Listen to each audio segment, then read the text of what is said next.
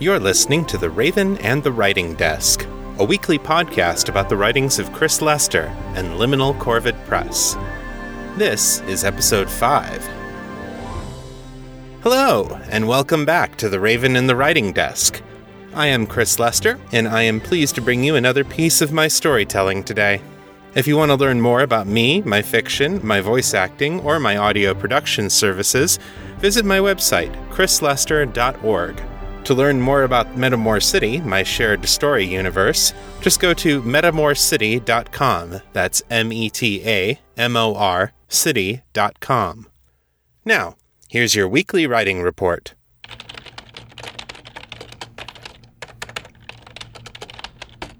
I kept my writing chain unbroken this week, extending it to 12 days and counting. I wrote a total of 4,806 words in 6.25 hours, for an average of 769 words per hour, which is an increase over last week. I finished the Metamor City story, To Walk in Shadow, which wrapped up at 27,206 words. I also started work on a new story called Flying Free. This story takes place in the Elysian Springs world setting created by Lauren Scribe Harris, and if all goes well, it will be appearing in a new anthology edited by Scribe sometime before the end of the year. I'll keep you posted with any new information about Elysian Springs as it becomes available. Now then, let's get to the story. Today I'm proud to read you Part 3A of To Walk in Shadow. Once again, Part 3 came in around 8,000 words, so I'm bringing you the first half today and the second half in next week's episode.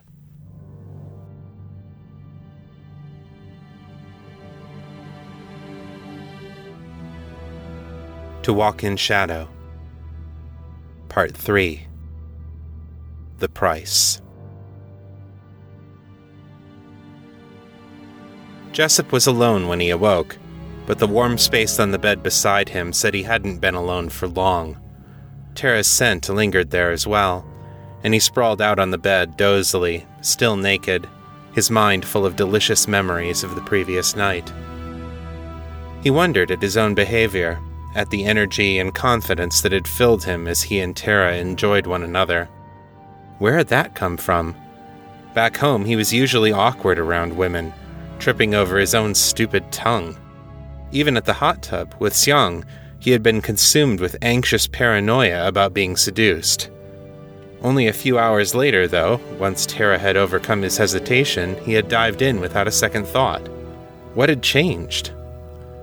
Well, for one thing, you just spent a few hours in a temple to freaking Prince Ba'al. The thought was a sobering one. Had Ba'al's food and wine been enchanted? Was there something in the air or in the water? Or was it something more fundamental? Priestess Mirai had warned him that Shadow could change people. Or maybe it was the fact that Ba'al's essence was at work in the temple, only a few dozen meters away from the bedroom, could some part of that power have spilled over on Jessup without him noticing?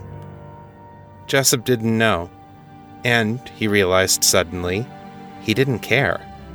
Last night had been wonderful, surprising, a moment of joy and delight in a dark place. He and Tara had hurt no one with their dalliance, and Jessup had not betrayed his oath to the Lightbringers or anyone else. Even if he never saw her again, he was glad they had seized that brief moment together. A knock came at the door, and Tara poked her head in. Hey, you awake?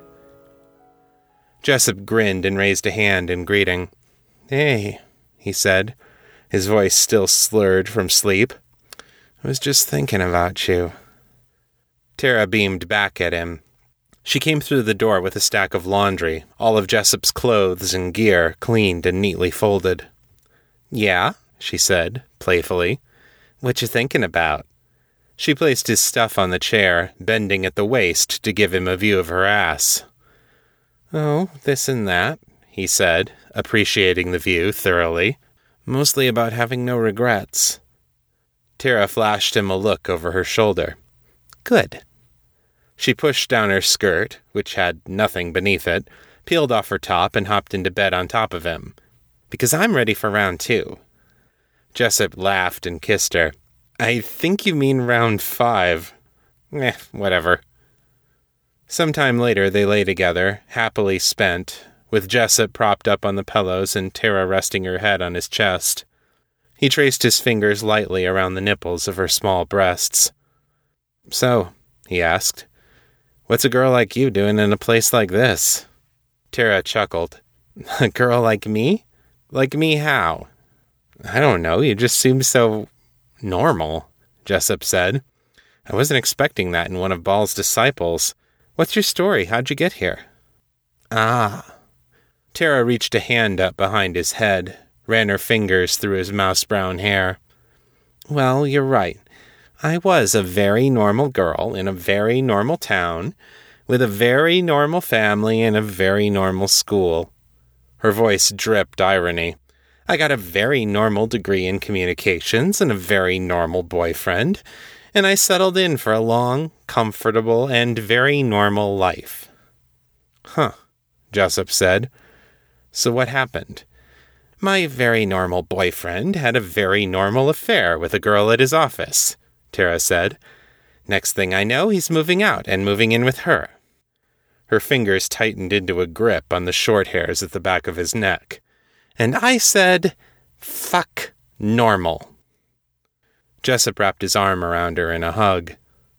Damn. I'm sorry, Tara. No, no, it was a good thing. I mean, I did some stuff I probably wouldn't do again, but if I hadn't done them, then I'd never have gone to the party where I met him. And that was when everything changed. What did he say to you? I mean, I'm guessing come to my fortress out in the middle of an extra dimensional wasteland probably wasn't in the sales pitch. No, it was not, Tara laughed. The first time we talked, it was all about freedom, being who you are without restraints refusing to accept the little boxes that society puts you in. Later, it got more philosophical. Philosophical how? Well, look. Tara rolled over onto one shoulder so she could look him in the eye. Letting go of those boxes, those restraints, it's only the first step. Because when you strip away all of those things that society used to define you, you realize that you've lost most of your identity in the process. Because we're all playing parts, we're all filling roles. You can be as free as you want to be, but you can't stay there, being nothing to no one. If you don't choose your role, society's going to choose it for you. In the end, you're going to serve somebody. Okay, Jessup said. But why him? Why serve the Prince of Shadow? Because he's the one who told me the truth, Tara said. Everybody else who wants you to give them your freedom, they've all got a line of bullshit to sell you on the deal. Come work for us. It'll be a great career move for you. Or, oh, we're just public servants. You're not serving us, you're serving your country. Or, I love you and I want to spend the rest of my life with you. They all want you to swear your loyalty to them, to serve their needs above your own, but they try to hide it behind all these other things. She shrugged. Prince Ba'al told me straight up here's the contract, here's what I want from you, here's what I'm giving you in return. No spin, no bullshit. Gods, I can't tell you how refreshing that was. Jessup thought back to what Ba'al had told him at the meeting in the Citadel. Control someone by telling them lies, and you risk losing all when the truth is discovered. Control someone with the truth, particularly the truth of his own needs and desires, and nothing in the world can release him. Ba'al had seen what Tara needed someone who wouldn't lie to her, someone who'd let her choose her life with her eyes wide open. Jessup hadn't realized how powerful that was until now. Does he ever tell you anything about his mission here? Jessup asked. Like what he's trying to accomplish in Shadow? A little, Tara said. I know that we're trying to win more control over Shadow. And the monsters, he calls them rebels, they're trying to stop us. I know that when we build new roads and walls and fortresses, it pushes the rebels back makes it harder for them to get past and slip into the real world. Is that something they're trying to do? Oh, yeah. These deep shadow freaks have a mad on for the real world. They hate anything that's alive and warm and happy. That's part of the reason we have the revels here. It's like waving garlic at a vampire. They can't stand being around it. Jessup looked up, imagining the solid walls of Castle Dauntless around them. So this is what? Some kind of first line of defense for the real world against shadow monsters? Yep, Tara said. She poked a finger into his bare chest. Just like you Lothanasi are the first line of defense against fairies and shit. We've basically got the same job, just on two different fronts. Ba'al, protector of the mortal world. The idea made Jessup's head spin. Just then the door opened, revealing Xiang Jin. This morning she wore a black bodysuit and a caster's belt, lined with small pockets for reagents. Her spellcasting dagger rode in a sheath at her hip, and she'd added a short sword, a dao or something similar, which rode in a scabbard over her left shoulder. She looked at the two naked lovers with apparent amusement, but not surprise.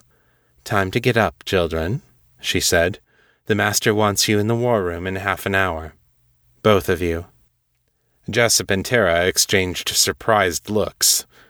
I- I'm sorry, Lady Xiang, Jessup said. I never meant to get Tara in trouble. Xiang put out a hand to silence him. She has not violated her contract. There is nothing to punish. The Master simply requires her presence at our War Council. I am sure he will explain why in his own time. She turned to go, then looked back over her shoulder, adding, The baths are available for your use. I suggest you make yourselves presentable. R- right away, milady, Tara said, blushing an adorable shade of red. Don't be late. Xiang left, shutting the door behind her. Jessup and Tara looked at each other again, then broke into a fit of embarrassed giggles.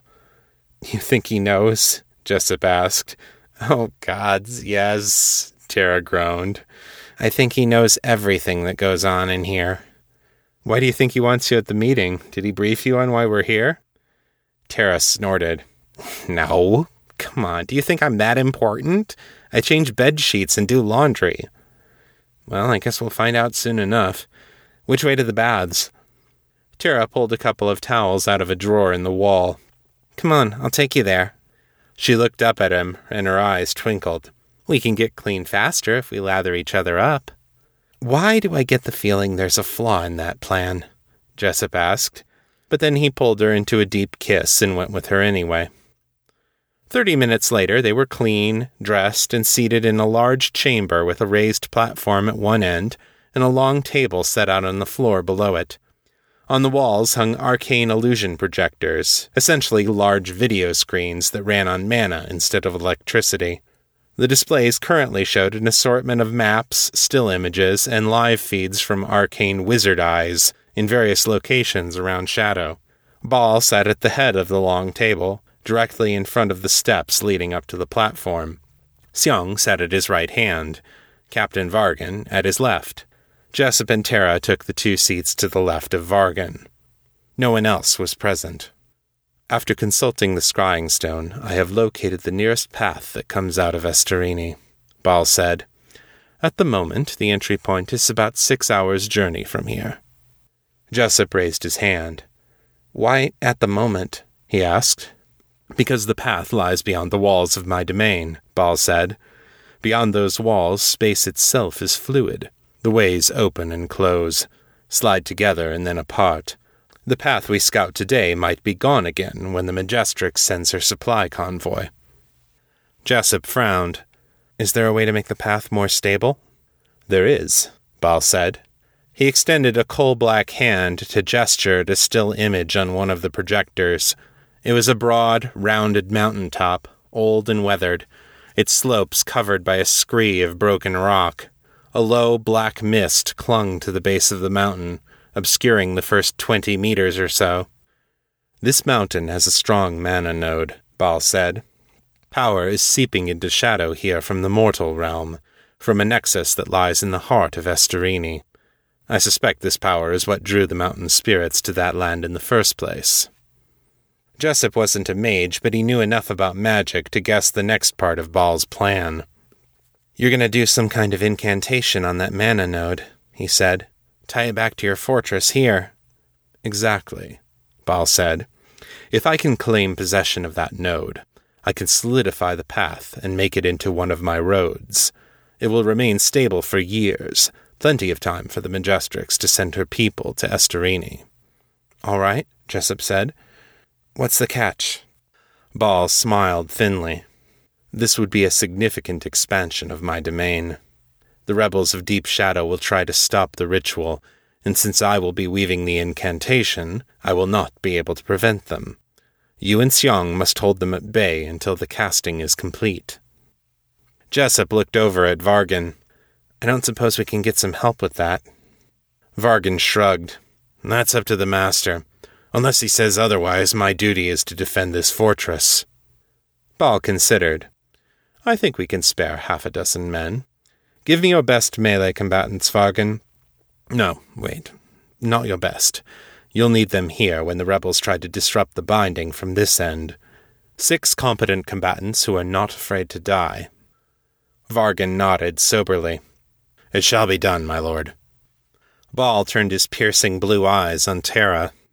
My dear Tara, I will need your help to anchor the incantation. Are you willing? Jessup looked at Tara in surprise. He hadn't guessed that she knew anything about magic. He saw the fear in her eyes as Ba'al asked her, but she raised her chin, set her jaw, and nodded once. Yes, sire. Willing, ready, and able. Ba'al's eyes seemed to soften slightly, and Jessup saw what he thought might be a parental sort of pride. Very good, Ba'al said. Tara lowered her eyes and smiled at the praise, but Jessup could see the tension in her shoulders. He reached out for her hand, she gripped his and squeezed it hard. What's our next move? Jessup asked. How do we get to the mountain? There's a weak spot in the wards along my wall, Ba'al said. I need to repair it, but first we will make use of it to slip through to the other side. From there, we will be able to access the path. You'll likely face some resistance at that point, my lord, Vargan warned. The rebels have been testing that spot for a while. Ba'al smiled coldly and his eyes literally flashed with light. Let them test me, he said. It took another hour or so to gather all of the supplies and soldiers they would need for the mission. Jessup, Tara, and Xiang ate breakfast as they packed a simple meal of apples, heavy bread, hard cheese, and water. They filled their packs with additional rations for the road, along with blankets, chemical glow lights, and several canteens Xiang also packed additional spellcasting reagents, a large pistol, and several magazines of ammunition. Vargan found Jessup some enchanted ammo that fit his own sidearm, and he added the magazines to the pockets of his uniform. Ba'al carried nothing, which Jessup supposed was sensible. If a situation arose where he needed to change into shadow form, as he had done on the way here, whatever he was carrying would be left behind. Ba'al's suit, apparently, was formed from his own essence, and thus immune to such considerations. When all was in readiness, they convened with their six escorts at the entrance to Castle Dauntless. Each of the soldiers carried a long black boar spear, along with a variety of other forms of weaponry. Captain Vargan bowed to them all and saluted Ba'al. Good hunting, my lord, he said.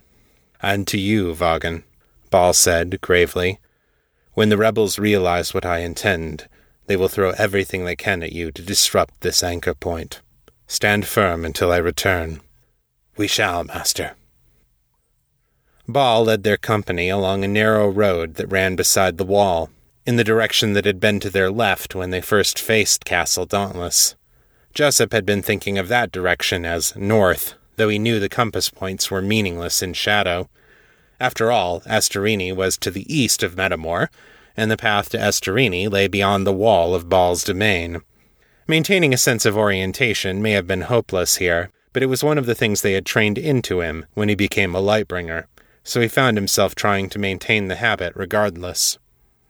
Jessup looked up at the wall as they walked. It looked even more imposing up close than it had from a distance sleek stones of polished black, topped with spikes of cold wrought iron. There was magic in those stones, too, even stronger than the magic in Ba'al's roads.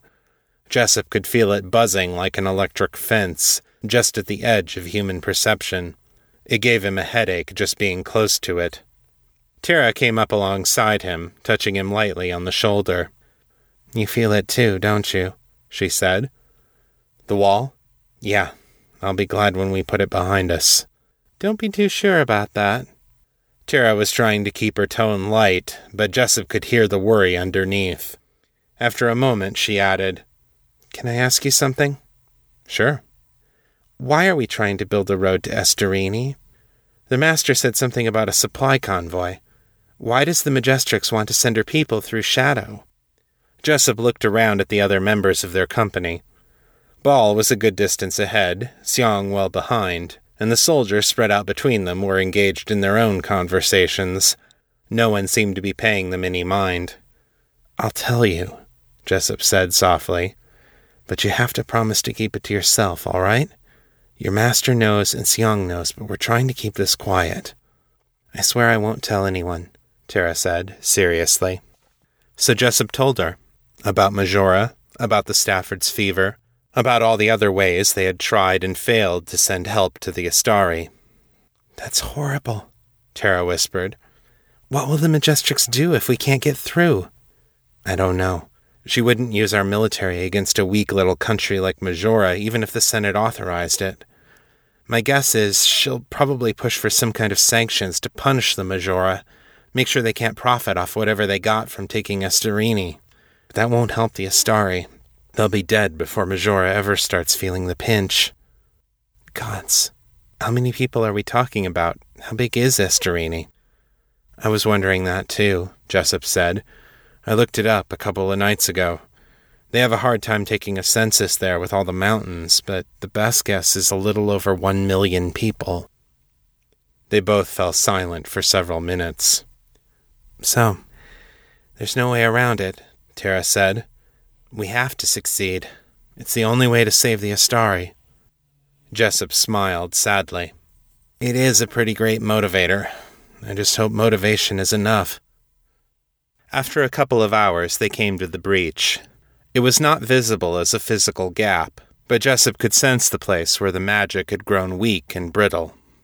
There was no telling what had caused the weakness, at least not from this side of the wall. Ba'al put his hand to the stones and looked up, scanning the surface around the weak point.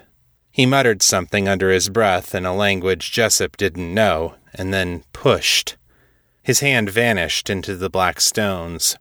The surface around him rippled like the surface of a pond. Straight ahead, children, Ba'al said. Don't stop to think, or you may not be able to start again.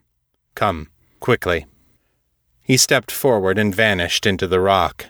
Xiang gestured to Jessup. Go. I will take the rear guard. Jessup looked at the black stone, still rippling eerily from Ba'al's passage. Then he took a deep breath, prayed he wasn't about to make a fool of himself, and ran forward. Darkness swallowed him. The wall did not feel like stone, but it did not feel like nothing either. Jessup felt a resistance to his passage, a sort of pure repulsion, without texture, like trying to press two magnets together when they were facing the wrong way around. Jessup kept pushing forward, and though the force pushed back, he was able to muscle through it. Then he was through, and the darkness of the wall broke open, revealing another kind of darkness entirely.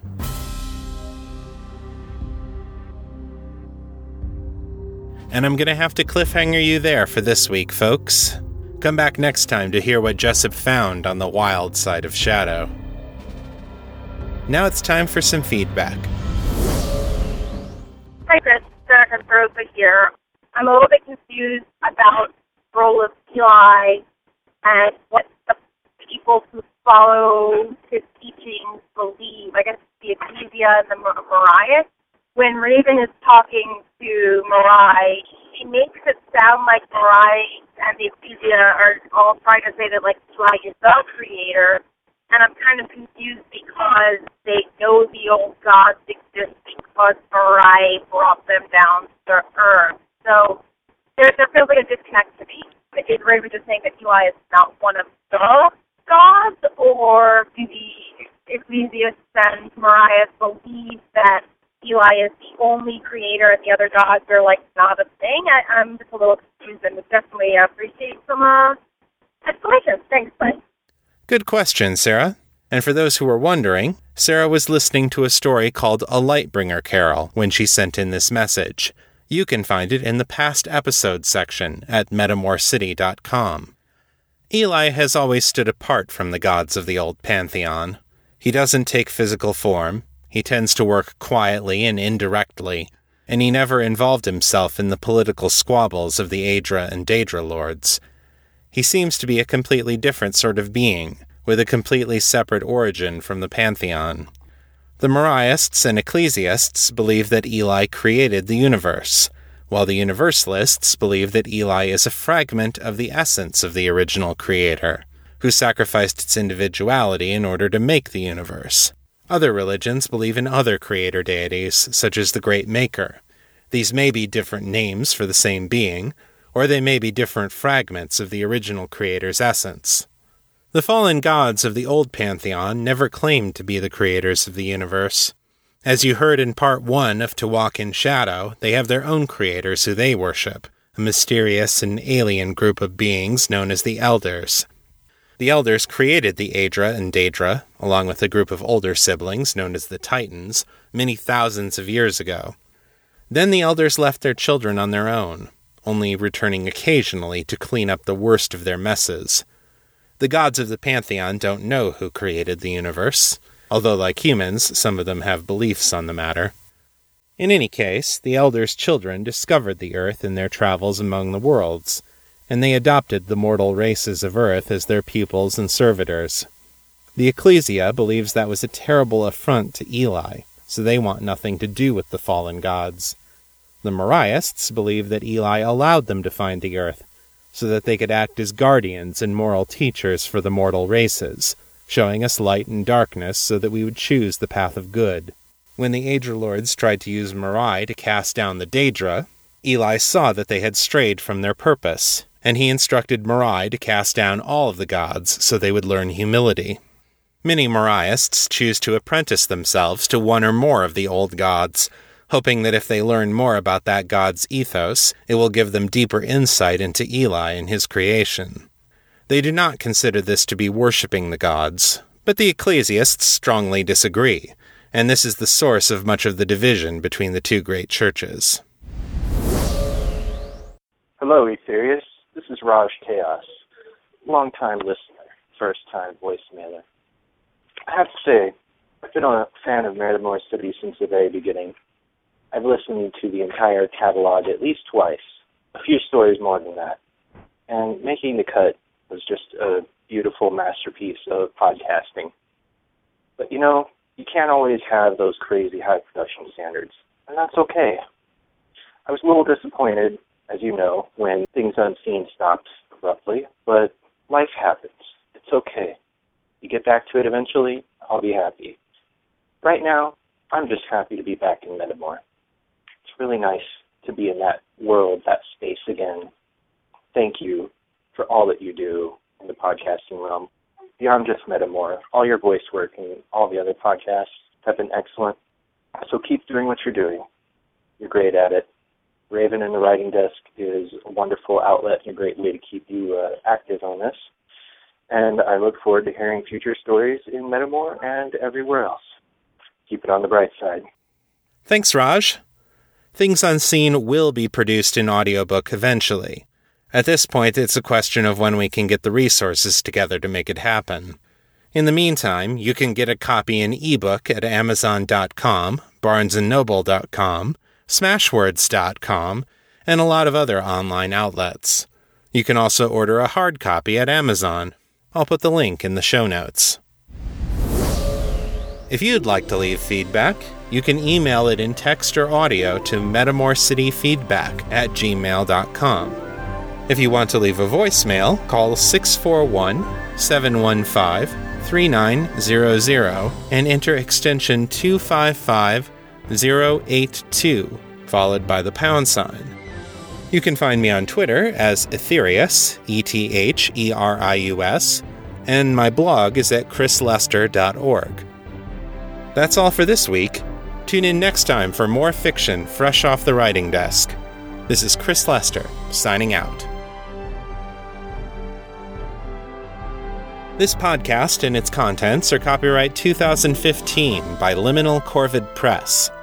The show is released under a Creative Commons Attribution, Non Commercial, No Derivatives license, so don't change it, don't sell it, but you can share it all you like. For more information about this license, please visit creativecommons.org.